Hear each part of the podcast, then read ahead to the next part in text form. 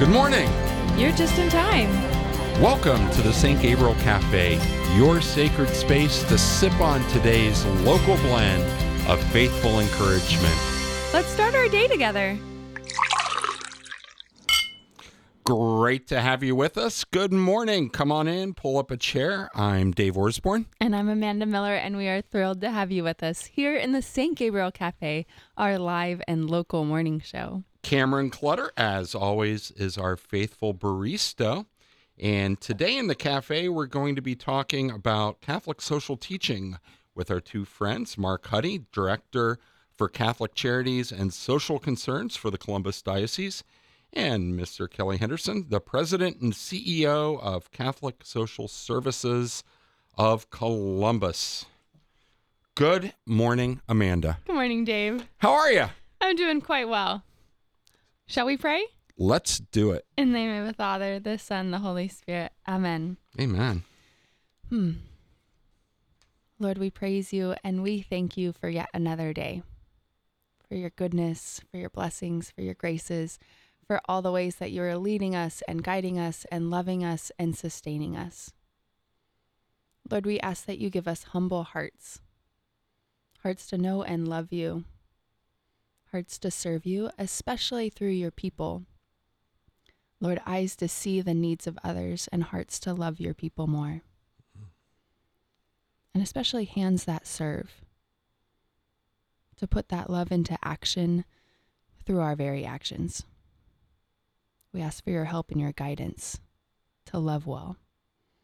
And we offer this through the intercession of Mary and in the name of Jesus. Amen. Amen. Father, Son, Holy Spirit. Amen. How was your evening? Oh, it was quite lovely. I went to a Taco Tuesday with some friends, so that was fun. Actually, this What did you have? tacos. There you go. there, were, there were chips and other things involved. Um, but I appreciate that this friend actually makes an intentional, wanting to buy, invite his Catholic friends, but also just his, his friends from work or from high school, just to kind of bring everyone together. And yeah, Is this every Tuesday or? Uh, well, this is the first this- one I've gone to, Mhm. but I I don't know how often they do it. Maybe once a month, maybe. very nice. Yeah, it was lovely. Just have that face to face fellowship. Yeah. Amen. And I made some new good. friends, so that was great. hmm And good tacos. Yeah, and good tacos. Yeah. I made it to one of the large box stores. I don't think I'll name which one. A box store? Yeah, you know, like okay, Sam's Club, Costco, you know, those, those big, and there's a Got new it. one in in town too, I guess. But uh, uh, yeah, I picked up a pot pie. So Mm. we had uh the Orsborns that are still in Central Ohio Mhm. all together for a meal, and yeah, it was very nice. That does sound nice. And just kind of hung out and enjoyed warm comfort food. Mm. Pot pie is one of my favorite comfort foods, actually. Yeah, it's a it's a fave. and it was a big one. so this evening after men's group, and I have my holy hour. So holy hour, then men's group, and then leftovers. There So, you go. Sounds good. Sounds good. hey, today's gospel is uh, Mark. Uh, we're in chapter three, verses one through six, and it's very nicely connected to our conversation that we're going to have with Mark and Kelley today. So, may I read? Yeah, please. So, uh, Mark uh, chapter 3, verses 1 through 6. Jesus entered the synagogue. There was a man there who had a withered hand. They watched Jesus closely to see if he would cure him on the Sabbath, so they, that they may accuse him. Jesus said to the man with the withered hand, Come up here before us. Then he said to the Pharisees, Is it lawful to do good on the Sabbath? rather than to do evil, to save life rather than to destroy it? But they remained silent. Looking around at them with anger and grieved at their hardness of heart, Jesus said to the man, Stretch out your hand. He stretched it out, and his hand was restored. The Pharisees went out and immediately took counsel with the Herodians against him to put him to death. Yeah, what stood out to you, Dave? Jesus took care of what was in who was in front of him. Mm-hmm. And that was the most important thing. It wasn't, you know, should I do this on the Sabbath? You know, what what does the what does the law say? You know, am I permitted to do this? He Right. he took care of the man that was in front of him who was suffering and just took care of it. Right. Actually, that makes me think about in our everyday lives when we see people with a need and all these questions start going through our head of like, oh, I don't I don't know if I should approach them or do they actually need my help or do I have time? You know, all those different questions that can get in the way when I mean, this example here, there was a need and he Mhm. met it. Yeah, is it appropriate to do good? It's always appropriate to do good, right? Yeah, Cam. I, I was just thinking about that's not even the question the Pharisees are asking to Mm. to themselves. They're like they're trying to convict Jesus on whether or not he does work on the Sabbath, and I, and I think one of the things one of the things that the Lord draws out of this situation is like, uh, uh, who cares if it's work or not? You know that this is not a matter of work or rest. This is a matter of like, you know, helping this man or not. right. and and really just like turns that around. It always remi- my it reminds me of my dad actually. So my dad's not Catholic; he's Christian, um, and but a, a really just very loving and Christ-like man. And and he always tries to take moments to stop for people when he sees need uh like need or help. And one of my favorite moments that happens actually quite often to him. He's a deer hunter, a big deer hunter, and anytime he sees guys who are like dragging a deer out of the woods, he'll like pull his truck over on the side of the road and go running off into the woods to help them drag their deer back out. Because I mean, it, it's heavy and it's hard, and um, they're probably exhausted because they've been in the woods all day. And um, it's just like so funny and simple to me, but it's never a matter for my dad of like, is it work? I- I- Do I feel rested enough for this or anything like that? But he really just sees a moment to uh, help a neighbor hmm in that way and and throws himself into it. It's easy to fall into selfishness, you know, in, in situations like that. Well, I have a place to be. I have this going on. I need I have an appointment, whatever. But um, that that's treating people's needs as interference, and that obviously, I mean that that's not the right disposition to have. You see somebody in need. You see somebody that, well, I mean, carrying groceries, you know, through the parking lot or helping somebody read a label. Yeah, I mean, it just is some really simple things. It's just to be aware of what's happening around you Mhm. and and welcome that. You know, don't treat it as an interruption or as an interference, but just welcome that opportunity to uh, to be with somebody. Right. Another part of this passage, actually, that struck me for the first time is that Jesus called him to come up, the man with the withered hand, come up here. And I've never thought about the withered man's disposition until, you know, the, the phrase come up struck me in this passage when we just read it, because it also takes a someone willing to receive, right? Mm-hmm. And you know, I just know in my own life when there have been times that I I see someone who seems like they might need help, and yet a lot of times we can be people who like, no, I'm okay, right? Um, but there's this beautiful dynamic of of both giving and receiving, and and I've in those examples, in those moments that I've experienced that, it's just taught me to be okay, be someone who also allows others to help me. Um, so that struck me today too. Boy, that's hard sometimes, isn't it? Yeah, yeah, it is. To admit that uh, that you're the person that needs help. Yeah, and I it reminds me actually of this story of um, these sisters were telling me they were out there shoveling, you know, the the driveway of their convent, and someone comes up to offer them help, and they really wanted the sacrifice, right? They're just like, no, we're gonna get through this, we're okay, no problem, and sent him on his way. And it wasn't until later that the Holy Spirit convicted them of, well, what if that was his opportunity for sacrifice, the grace that he needed Mm. for part of his own salvation? And that just really struck me because it's like, wow, when I don't allow others to to help me I might be denying them the graces they need. And on the flip side too, if we if we come back to that like first side of that point, that when we see the people that the Lord puts in front of us that need help and specifically need our help, are we allowing ourselves to receive those graces? We always used to talk when I lived as a missionary up at Damascus Catholic Mission Campus.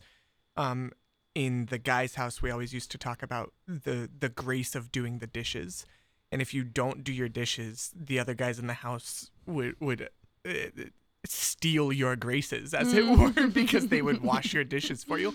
And obviously, like if you were busy and and running around and stuff like that, there's it, we didn't like shame one another for doing it, but it really put it in perspective for me all the time.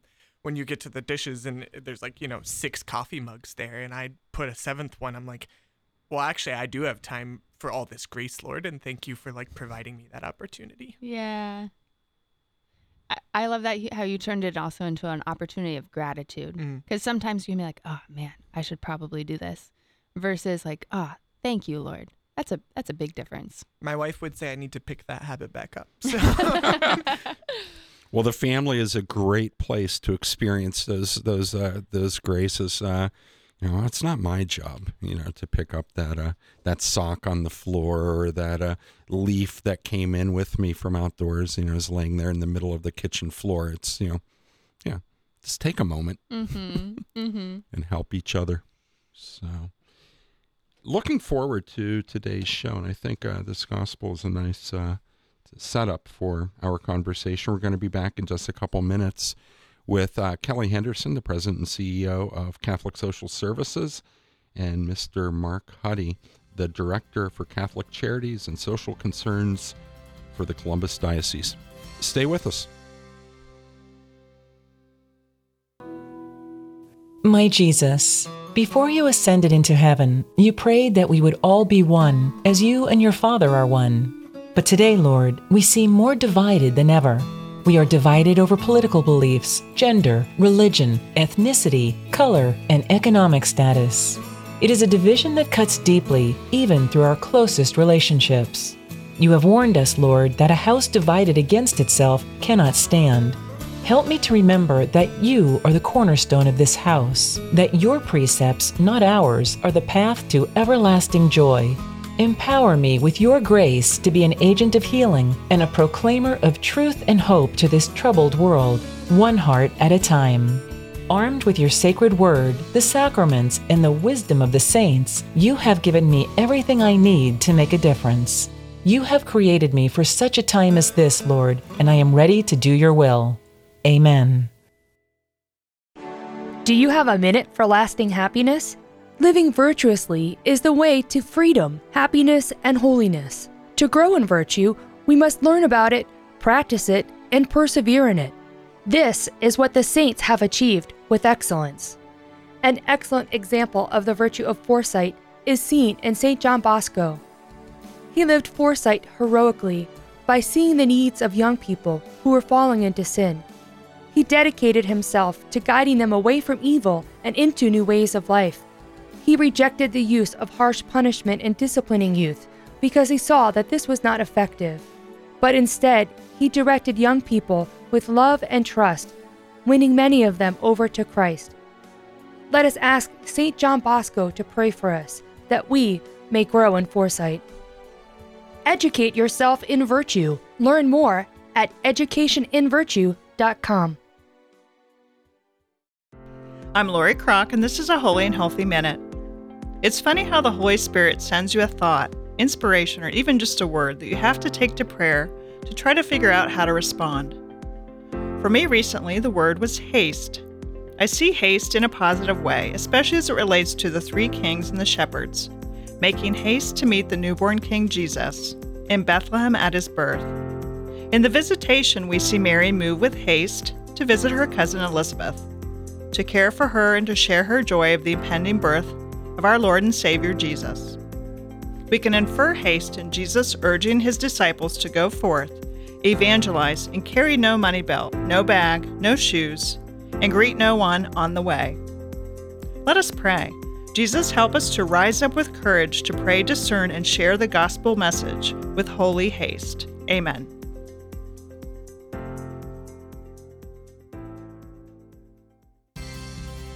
Welcome back, friends, to the St. Gabriel Cafe. I'm Amanda Miller. I'm Dave Orsborn, and joining us now in the cafe, Mark Huddy, the Director for Catholic Charities and Social Concerns for the Columbus Diocese, and Kelley Henderson, the President and CEO of Catholic Social Services of Columbus. Good morning, gentlemen. Hey, good morning. Good morning. Thanks for being with us. Honored to be It's here. great to be here.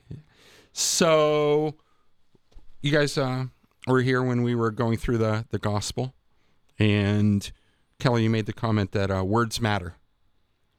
And, Absolutely. And I think Cam used the word neighbor. Mhm.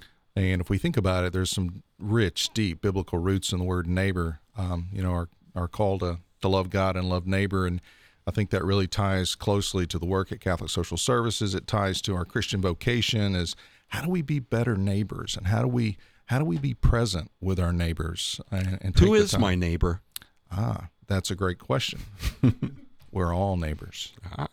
We meet people where they are, um, but they meet us where we are too, and that encounter makes uh, creates an opportunity to go somewhere new if we're open to it. Benedict, I think, says in Deus Caritas Est that our neighbor is anyone who approaches us in need. I, I just think about the neighborhood where I grew up, and in just that word neighborhood, right? I mean, it, it's we all knew each other, uh, cared for each other, looked out for each other, especially with a lot of boys in the neighborhood of a certain age that needed looked after by by neighbors. We were never out of somebody's eyesight. and uh, yeah, just some experiences of uh, I mean, of just knowing that people cared enough. Really, I mean, sometimes you know, yeah, if you're doing something that you don't want to be seen, then you hear about it when you get home in the evening. But more than that, it, it was just it was it was just a large family, Mhm. uh, you know, essentially, and mowing lawns and shoveling sidewalks for each other, you know, in the winter. Um, just brought back a nice memory of uh, of caring for each other. We wanted to talk about uh, Catholic social teaching with you gentlemen this morning. The and I'm looking at a list of the seven principles of Catholic social teaching, and right at the top mark is the life and dignity of the human person. It's not a mistake where it's placed. So, um, you know, whether you call it life and dignity or you call it the sacred sacredness and dignity of human life or how you express that, it's seen as the cornerstone principle of Catholic social teaching. A principle that actually is a kind of umbrella principle over the other six that follow it. Mm-hmm. Um, and so, you know, this this week actually we're celebrating the March for Life. Uh, so, actually, after I leave here today, I'm on the road to D.C. Um, there's a contingent from the diocese that will be there. Um, I think we have about 300 students that are coming from our high schools and other places. So, it should be um, a very good time to show that despite what happened to us in November, uh, we're still caring about the dignity of every human life from conception to natural death. And Yep. legislation or a court decision never changes. you know, Doesn't the change our- underlying fact, the underlying truth of the the dignity uh, of the human person. Actually, That doesn't disappear. No, not at all. And you know that that principle is really derived from an understanding that we're created in God's image by a God who loves us. Mm. Um, and uh, so you know we're called to to live out that image of God that we are made to be. Mark Huddy, the director of Catholic Charities and Social Concerns for the Diocese of Columbus. Kelley Henderson, the president and CEO of Catholic Social Services of Columbus. So, the seven principles, I'll just go through them really quickly. Um, the life and dignity of the human person, the call to family, community, and participation, the rights and responsibilities, option for the poor and the vulnerable, the dignity of work and the right of workers, solidarity, and care for God's creation. Solidarity, Kelley, um, gets to the point that we're all in one family. We're we're all neighborhoods, neighbors, part of the same neighborhood. We are. We're, we're, excuse me. We're all one family. We're all neighbors. But solidarity, if the dignity of the human person is the the umbrella principle that guides Catholic social teaching, I think solidarity is the one that we have to work at more. Okay. You know, solidarity uh, is the one that we have to to find ways to fully embrace because we we often find ways to disagree. I may not agree with you, your choices, your lifestyle, who you are, where you're from, but we can agree that we're neighbors and we can agree that we should lean into what that means. Um, but it's hard. You know, I, on the last last segment I was on with you, we talked about uh, love and how hard love is sometimes, and you know, we start with kindness perhaps to lean into love, uh, but I think solidarity is difficult too because we have to we have to walk together. We have to accompany each other instead of doing things to and for another. We have to walk with another, and that means we you know we're going together. And as messy as that can be in the human condition, but it's also a, an opportunity for to experience God's grace in a special way. I think, you know, following on what Kelley said there, I think, you know, solidarity as a principle is the way we live out the first principle that understanding of the uh, sacredness and dignity of every human life. And so, if we, to quote uh, John Paul II, John Paul II in um, his encyclical called On Social Concern, said something like this. I will probably misquote it, but bear with me on it. He said that solidarity is not a sense of vague compassion or um, kind of a, a shallow sadness about the misfortunes of others. It is a firm and persevering commitment to the good of all and to the good of each. And so, what he was trying to get to in that statement was that we are responsible for all. And I think that's what we lose sight of in, in sometimes in our life. You know, there are, there are groups sometimes that we, we struggle to be responsible for. I think immigration is an issue that is one of those issues in our time today. Um, you know, we saw what happened in in Texas at the border, and you know Texas is reacting against the needs of immigrants. Certainly, we can argue that there may be a, a more orderly system that might address that. But just as we heard in the gospel today, when we're presented with somebody in need, we ought to respond to that need. And I think that's what Kelley's organizations, Catholic Social Services, does. That's what we try to do in our work in terms of advocacy and, and helping people is to respond to those needs when they are presented to us.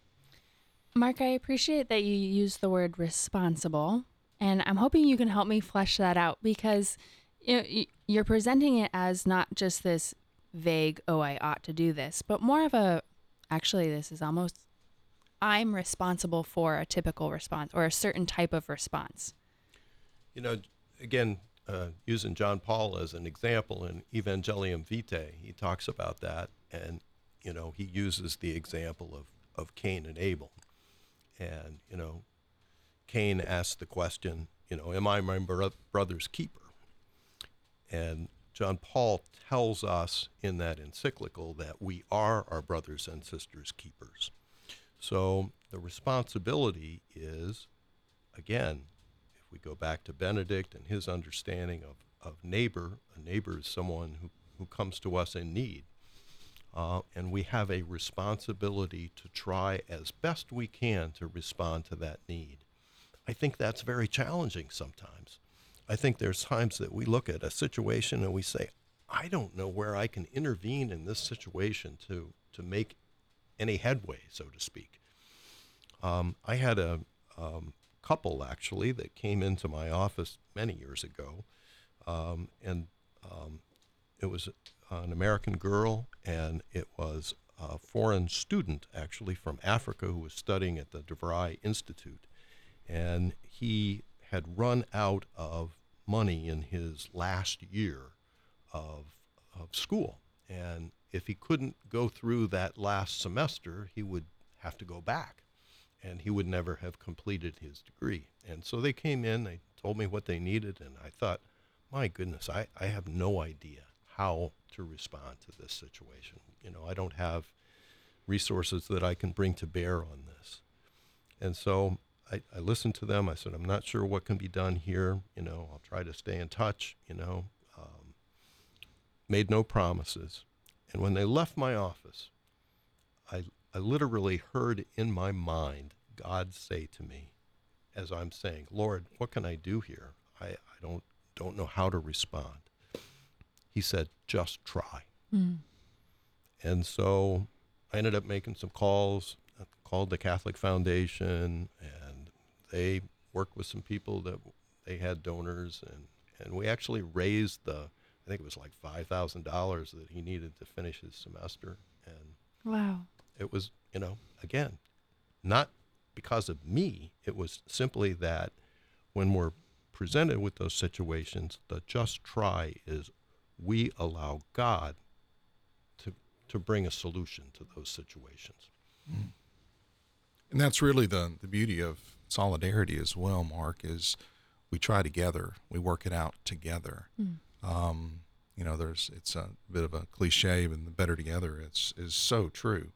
And and our work at Catholic Social Services and our and our work as as people in the world just trying to try, trying to help our neighbors when we're meeting people in those spaces of brokenness and there's an opportunity for God to offer grace, to offer innovation, to offer courage, the things that we need to to try to figure this thing out because it's tough, it's hard.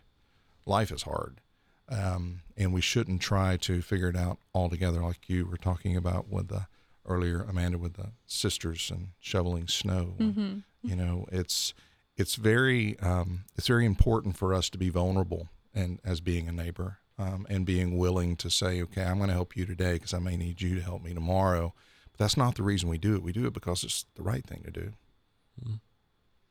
Actually, before I really had gotten into my faith and I didn't I yeah, think about I guess service to others too much um prior to maybe my conversion and I had made a friend who I was asking her what she was going to do over the weekend and she's like, "Oh, I might I might go serve at a soup kitchen or I like to go and she was talking about all these service things that she did and I don't know, it was a great moment for me of just, oh wow, like I have a friend who who really takes the initiative to do these things and it was a great example for me.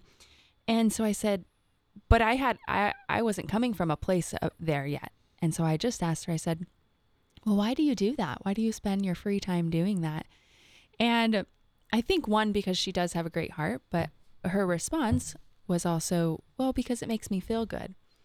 And as someone you know, grappling with that, I in in myself was thinking, "Huh, that seems nice, but it doesn't seem complete." And Mark, that seem uh, Kelley, that seems like what you're getting at here is we don't do it maybe necessarily just for ourselves, right? This it's not because we get something out of it or they're going to give us something from it, right? Right, we do it. It's it's the right thing to do. Mark used a quote from uh, St. John Paul II um, from On Social Concern. The end of that quote is he says that we are all really responsible for all. And then Benedict echoes that as well in in Charity and Truth, and he says that the work that we do is for the good of all of us, individuals, families, groups who come together as society. And then we hear from Francis, and so this is the consistency of our church teaching, which is just beautiful. That's right. We hear from Francis that says that we're now in a period of society where there's a sense of belonging to a single human family that is fading. He says we have this indifference globally, but we're have to realize that we're all in the same boat. It's just a beautiful consistency in our church teaching that just flows. Is that solidarity um, is not this social construct that we've created um, to as an academic exercise. Mm-hmm. Solidarity is how we live our faith and walking with each other. And there's consistency for uh, 130 years now in church teaching. Yeah. Kelley Henderson, uh, President and CEO of Catholic Social Services of Columbus. Mark Huddy, the Director of Catholic Charities and Social Concerns for the Diocese of Columbus, make an important point around solidarity, uh, Kelley, that um, these are people to be loved. And um, dear wife sent me a text they're not problems to be solved. You know, they, they, these are people to be loved. And if we stop at ideologies or these social constructs and approach um, these problems, so to speak, as just problems to be solved, then it's so easy to lose sight very quickly of these are people. You know, that, that, yeah, I mean, you have programs, you have laws, you have policy, but if you're just wrapped up in an ideology or in a solution, you lose sight very quickly that these are people that need help. Which goes back to why I said that solidarity is the way we live out the principle of the sacredness and dignity of every human life. Mm-hmm. So if we really recognize that, if we really believe that, then solidarity is a natural consequence of that belief. You know, it's interesting. I think it's also uh, tied to the Eucharist. So, um, bring it home. Okay. Um, I, am a server, and mm-hmm. so um, we have returned to the practice, at least in some sometimes some places after Mass, come back in into the sacristy, and the priest says "Prosit," and the response is "Pro omnibus et singulis." So "Prosit" essentially means may it profit us. And then pro omnibus et singulis means for the good of all and the good of each. Mm. Or for all and each, actually, is a better translation. So uh, if we think about solidarity as being that principle that we're, we're focused on the common good, the common good which is the good of all and the good of each, that is a real echo of what Jesus has done for us in the Eucharist. And I think I think it's a beautiful point that you just made, Mark. And I was thinking through the incarnation, but the Eucharist is the extension of that as throughout throughout history.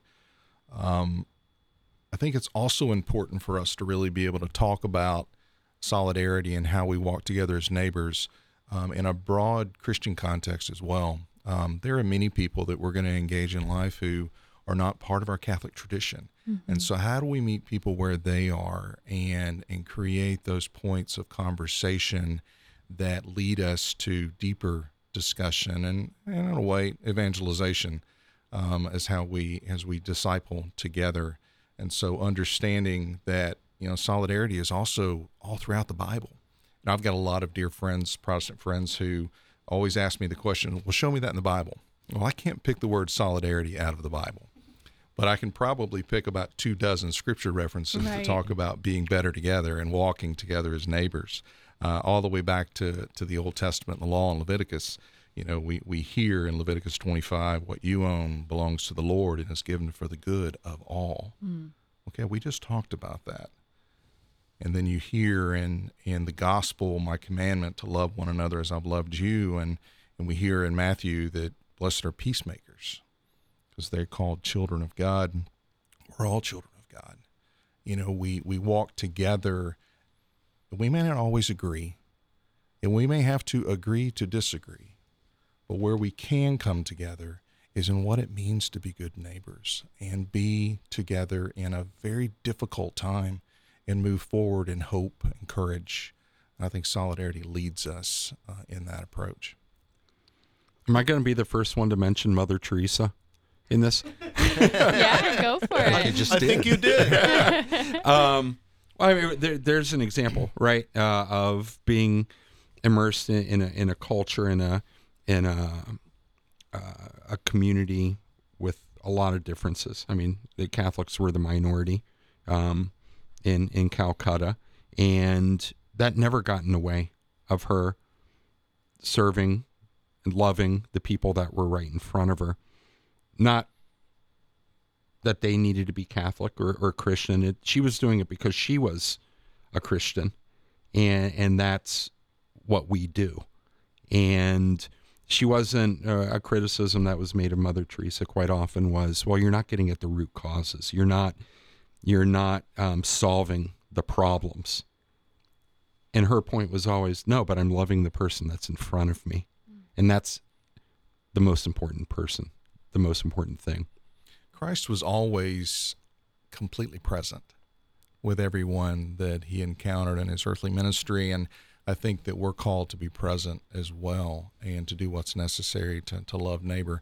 I had a, a wonderful opportunity to, to have a Christmas lunch with some of our senior companions. Uh, one of the programs that we have at Catholic Social Services is we pair seniors with other seniors who are living in social isolation so that they can have purpose and community. And and many times as they advance in age they, they become homebound. And I, I sat at a table of uh, russian jewish refugees who came here in the fall of the soviet union and they live in the same building. And they work together um, to hold each other up. And, and one of the, the women uh, that I that I had lunch with, we'll call her Maria. She um, she shared a story of how she is the one in the building that gets the call when one of their neighbors passes away, and she's asked for that job. And I said, "Explain to me why. You know, why is that important to you?" And she says, "Because I can bear the sadness of that loss." So that my neighbors can cope with the loss of their friends. And she goes one by one and talks to her neighbors when one passes away and and in that moment she was she was Christ for me. She was ex, she was expressing the root of what it means to be a neighbor and love of neighbor. Uh, different faith backgrounds, but a deep belief that our job is to bear each other burdens in life and so that we can get through this thing together. It was just a beautiful uh, incarnational moment for me in, in the christmas christmas time uh, to, to share that with a russian jewish refugee. Uh, it was just it was just really a blessing. We're talking about loving each other with kelley henderson the president and ceo of catholic social services columbus and mr mark huddy the director of catholic charities and social concerns for the columbus diocese and Mark, I'm going to slide this in here because I didn't do it at the top of the show. Congratulations on being honored as a papal knight of the Equestrian Order of St. Gregory the Great. Thanks, Dave. That's huge. And that that doesn't even fit like on a sash. If, if No, I don't think it does. Papal Knight of the Equestrian Order of St. Gregory the Great. But a, a beautiful honor. And um, folks, you can find it on Facebook, YouTube, I'm sure. Uh, how surprised, how set up Mark was by his family and, and by his wife and Bishop Fernandes all came to celebrate on Christmas. Christmas right, Day. With, with this announcement. Yes. is beautiful. Thanks, So thanks, Dave. A- I again, needed to slide I- that in there. I can't take take that in sometimes. Uh, it's uh, it's still a little unbelievable to me, but um, it was quite a wonderful surprise for Christmas. Well, a, a very real example of community coming together to, to love one of their neighbors. Actually, I do have a question. What does it mean to be a knight of the equestrian order? you get a horse. I think no, you actually don't get the horse, Ah. but you get the privilege to ride a horse Oh, Oh. okay. at The- St. in St. Peter's. So uh, that's one of the privileges. Are you privileges. of serious? yeah, that's true. So you call ahead, It's it's B Y O H. Bring your own horse. Oh, but you're so allowed to ride a horse That's there. right. how do you get a horse through customs Mark? Maybe there's a I there's a don't know. rental plan Oh man, that's worth sending you to Rome. Just uh, yeah. Well, I, apparently I will need both horseback riding lessons and swordsmanship lessons. So uh, the uh, official uniform also has a sword. It looks like. I digress. Can we talk um, subsidiarity and how that whole concept maybe start if, if one of you gentlemen could Sure. please define subsidiarity for us but then how does that fit in because there's that um, love those serve those that are closest to it to us right but not losing sight of the greater the common good Well, subs- subsidiarity does does play off of the theme of solidarity as well, and in in getting closer to the challenge that we face together, we also involve those that perhaps uh, are in greatest need and part of the solution. Um, it's very in in our work, particularly at, at Catholic Social Services and and just general general um, social support programs. It's very easy for us to prescribe what we think people need um, we can define what we think success should look like for for a neighbor in need. But the reality is, is we need to ask and we need to get involved and say, what does success look like for you? What are your hopes? What are your dreams? And how do we work together to accomplish those? Because your hopes and dreams are not my hopes and dreams, but together we can we can craft the, this thing. So subsidiarity really involves our neighbors in um, in being being a part of the solution instead of us just forcing what we think the solution should be upon them. And that's tough. So now with Catholic um, Social Services, you took a step back. You looked at the community at, at Columbus. You talked to the people in the community, both you know in, in inside Catholic Social Services, but then community members, community leaders, and identified. You listened to them and identified priorities for this coming year Right. to And- to how to best serve the needs of uh, those in Columbus. And I think you're referencing to a listening tour that I just wrapped up, which this group is a part of, and I'm grateful for that. Um, I just wrapped up a, hundred days of listening and talking with over 250 people in multiple counties throughout the diocese of Columbus to ask questions like, "Who are we to you? What, who is Catholic Social Services to you? What do we do well? Where can we improve? And most importantly, where could or should we be in the community together?" Um, and that's going to inform our future. I think we have to pause and listen, and we have to pause and take the uh, the advice and counsel of the communities where we serve.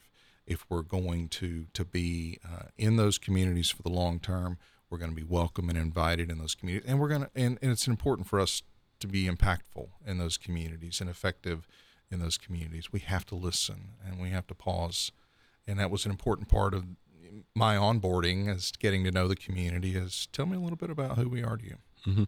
or organizationally that that's such a big difference. Often organizations can say we have these resources you know human and financial um, and this is what we're going to do this is what we can do.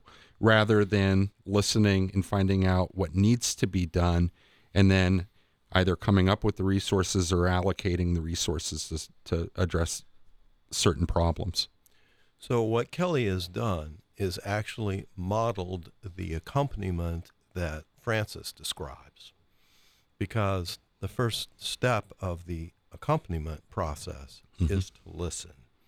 And so Francis has used, I believe, uh, the disciples on the road to Emmaus as a kind of keystone understanding of what accompaniment looks like. mm-hmm. So when Jesus comes up to them, he he says, "Hey, what are you guys talking about?"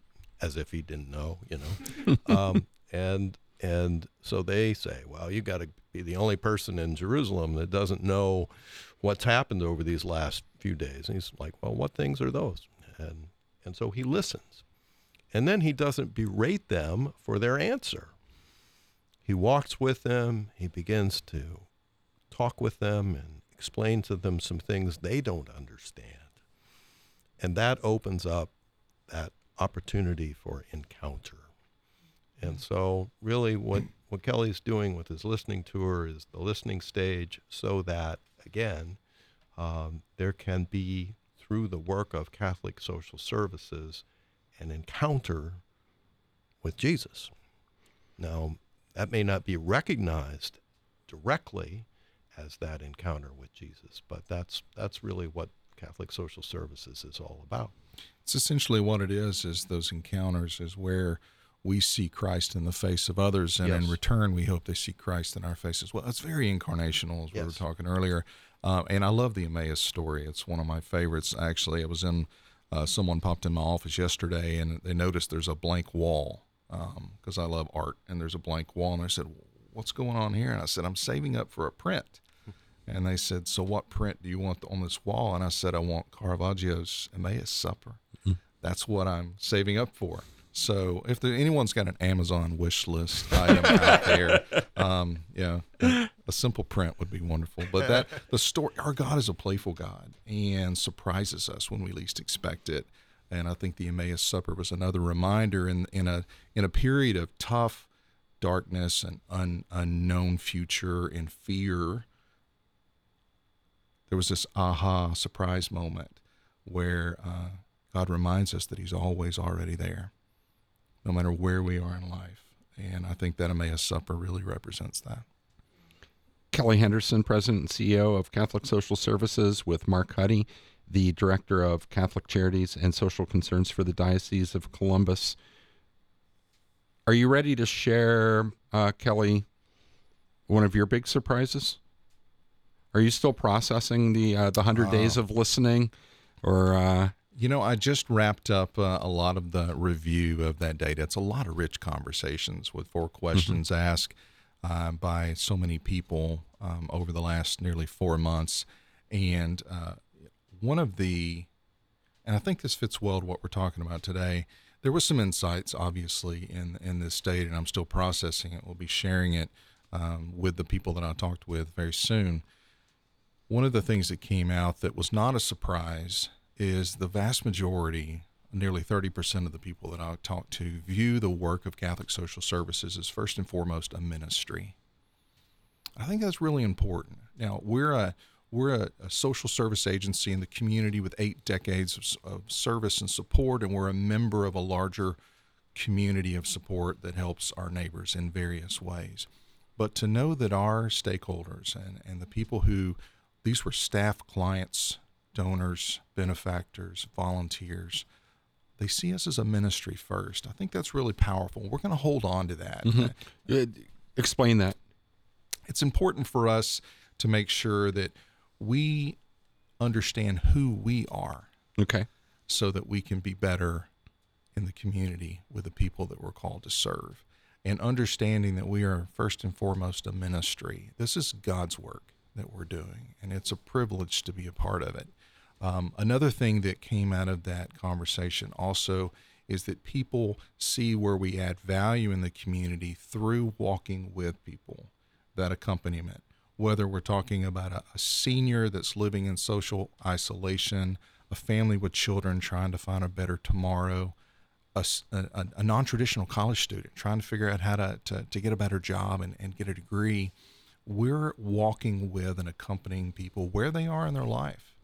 And and sometimes those places are complex they're messy but we're walking together. And i think what was insightful for me is to hear from the people who are important to us that they see us as a ministry and they see where we add, add extreme value is walking with people that was inspiring for me and that really will fuel i think where we're going in the future as we're exploring new communities and where we're exploring new new things to do and offer for the communities I want to go back to uh, your bringing up Mother Teresa. So I, takes me a minute to reflect on things, and I was thinking about Mother Teresa, and I was thinking about the work that she she did in in loving the person that was in front of her. But Mother Teresa also had another dimension to her. If you remember her appearance at the National Prayer Breakfast, for example, Shook things up a bit. shook things up a bit. so when we think about Catholic social teaching, we want to think about all the dimensions of that. And so the dimension of charity and love is is critical. In fact, it's it's the most important dimension, but not to be um, sidelined is also the dimension of understanding the justice side, which is there are structures that get created by the individual choices of individual people over time, and they become institutionalized. So Hmm. it would be what John Paul called structural sin. And an example would would be, you know, what had happened for 50 years with, with abortion in this country. Uh, but there are many other examples. Racism is another structural sin that's been institutionalized. So we have a responsibility also to address that side of things. And Pope Benedict in um, Caritas in Veritate talks about the um, I, I've got to get this right now, so I have to think about it. So You're quoting Benedict. yeah, I know. so he says that justice is the primary school of charity. In other words, what he's saying is as a foundation, we have to address justice. And trying to make sense out of that quotation, I think what he's saying is that unless we give people what belongs to them, we can't make a gift to them of something that belongs to us.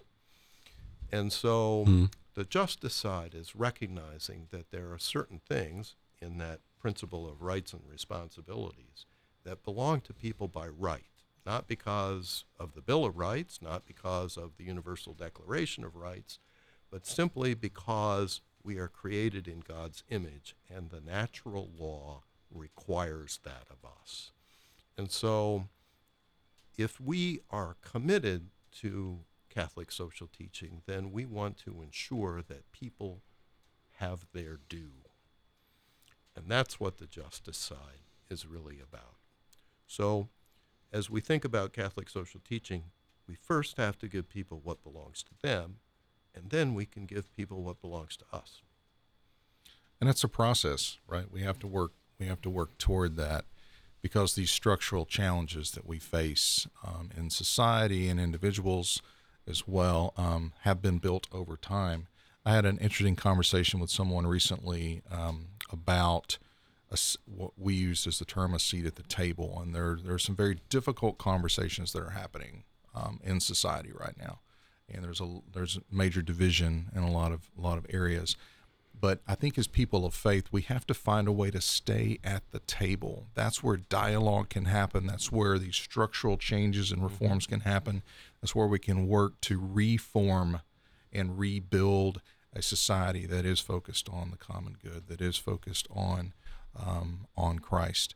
And being able to stay at the table sometimes means that we have to we have to agree to disagree. Those are real challenging conversations because it's just it's a lot easier to take our ball and go home.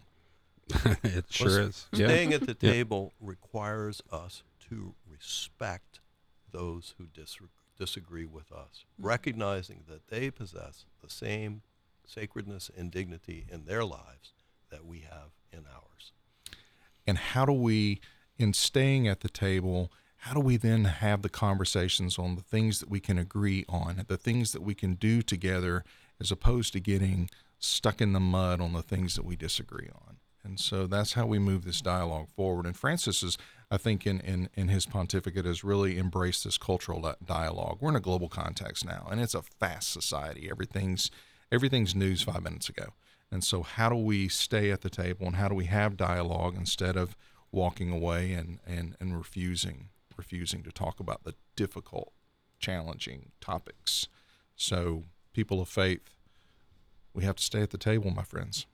You know, Bishop Brennan had a had a phrase that I've thought about many times since he was here, uh, and he said that Jesus meets us where he where we are, but he doesn't leave us there. Right. So, I mean, that's really what Kelley's talking about in terms of staying at the table. We have to meet people where they are, and then together, maybe we can find a path forward. Together, we'll go somewhere new if we're open to it. Kelley Henderson, Mark Huddy here with us in the cafe. We're talking about Catholic social teaching. F- about five minutes left. The the, the phrase uh, "a seat at the table." We all have our our, our gifts, our skills, our talents um, to contribute to the common good, I mean, it may be volunteering at the soup kitchen. It may be as a business person lending th- those talents, or as an attorney to make sure that um, those that are being treated unjustly receive justice. So let's talk about um, the responsibility that all of us have to serve as as we're able to, and, and I guess in, encourage our friends that um, to really pray through what what talents we do have to contribute, and then find an outlet for for these talents. We just recently read in the gospel last last Sunday about the beginning and the calling of the disciples and Master, where do you where are you staying? And and Jesus' response is always very simple. It's well, come and see. Mm-hmm. Or we hear in in in, in other gospels, follow me. Um, I think the call to vocation, the call to discipleship, is one that we all universally have as, as part of uh, our baptismal promises. Is to is to follow and to to strive to to be to to see where the Master is leading us. You know, Jesus didn't start handing out job descriptions you know, as he called his disciples. He just said, "All right, let's go. Follow me. Come and see."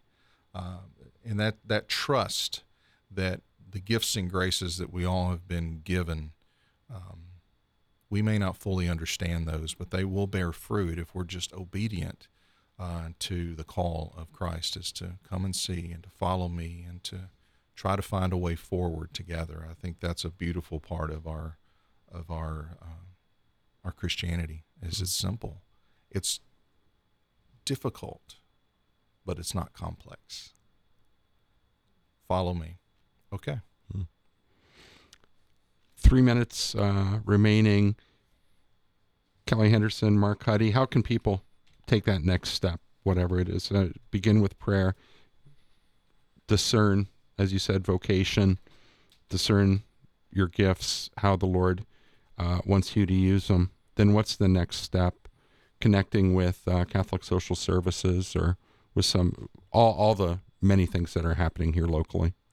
Well, we would encourage uh, anyone in the community who's looking for an opportunity to serve to to reach out to us, and uh, you can reach out to us through our website colscss.org, or you can just on your favorite search engine you can uh, look up Catholic Social Services in Columbus, and you'll find us as well. And there's plenty of opportunities there to to get plugged in. But I would encourage people to think about how I can serve at home as well.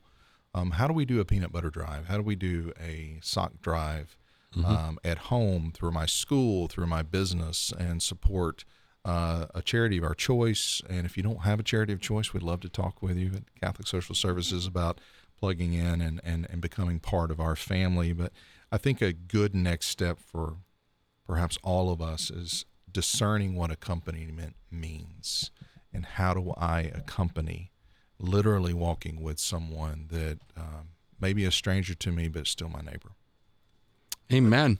I Kelley, think- yeah, go ahead, Mark. About one minute. I think sometimes the Lord puts things on our heart too, um, in terms of serving a particular group.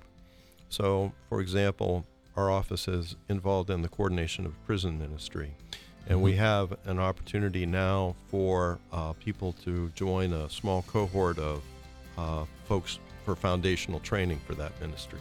That would be a good topic for a future show. Glory be to the Father, Son, and the Holy Spirit. As it was in the beginning, is now, and ever shall be, a world without end. Amen. Amen. Kelley and Mark, thanks for being with us in the cafe. We'll see you all tomorrow.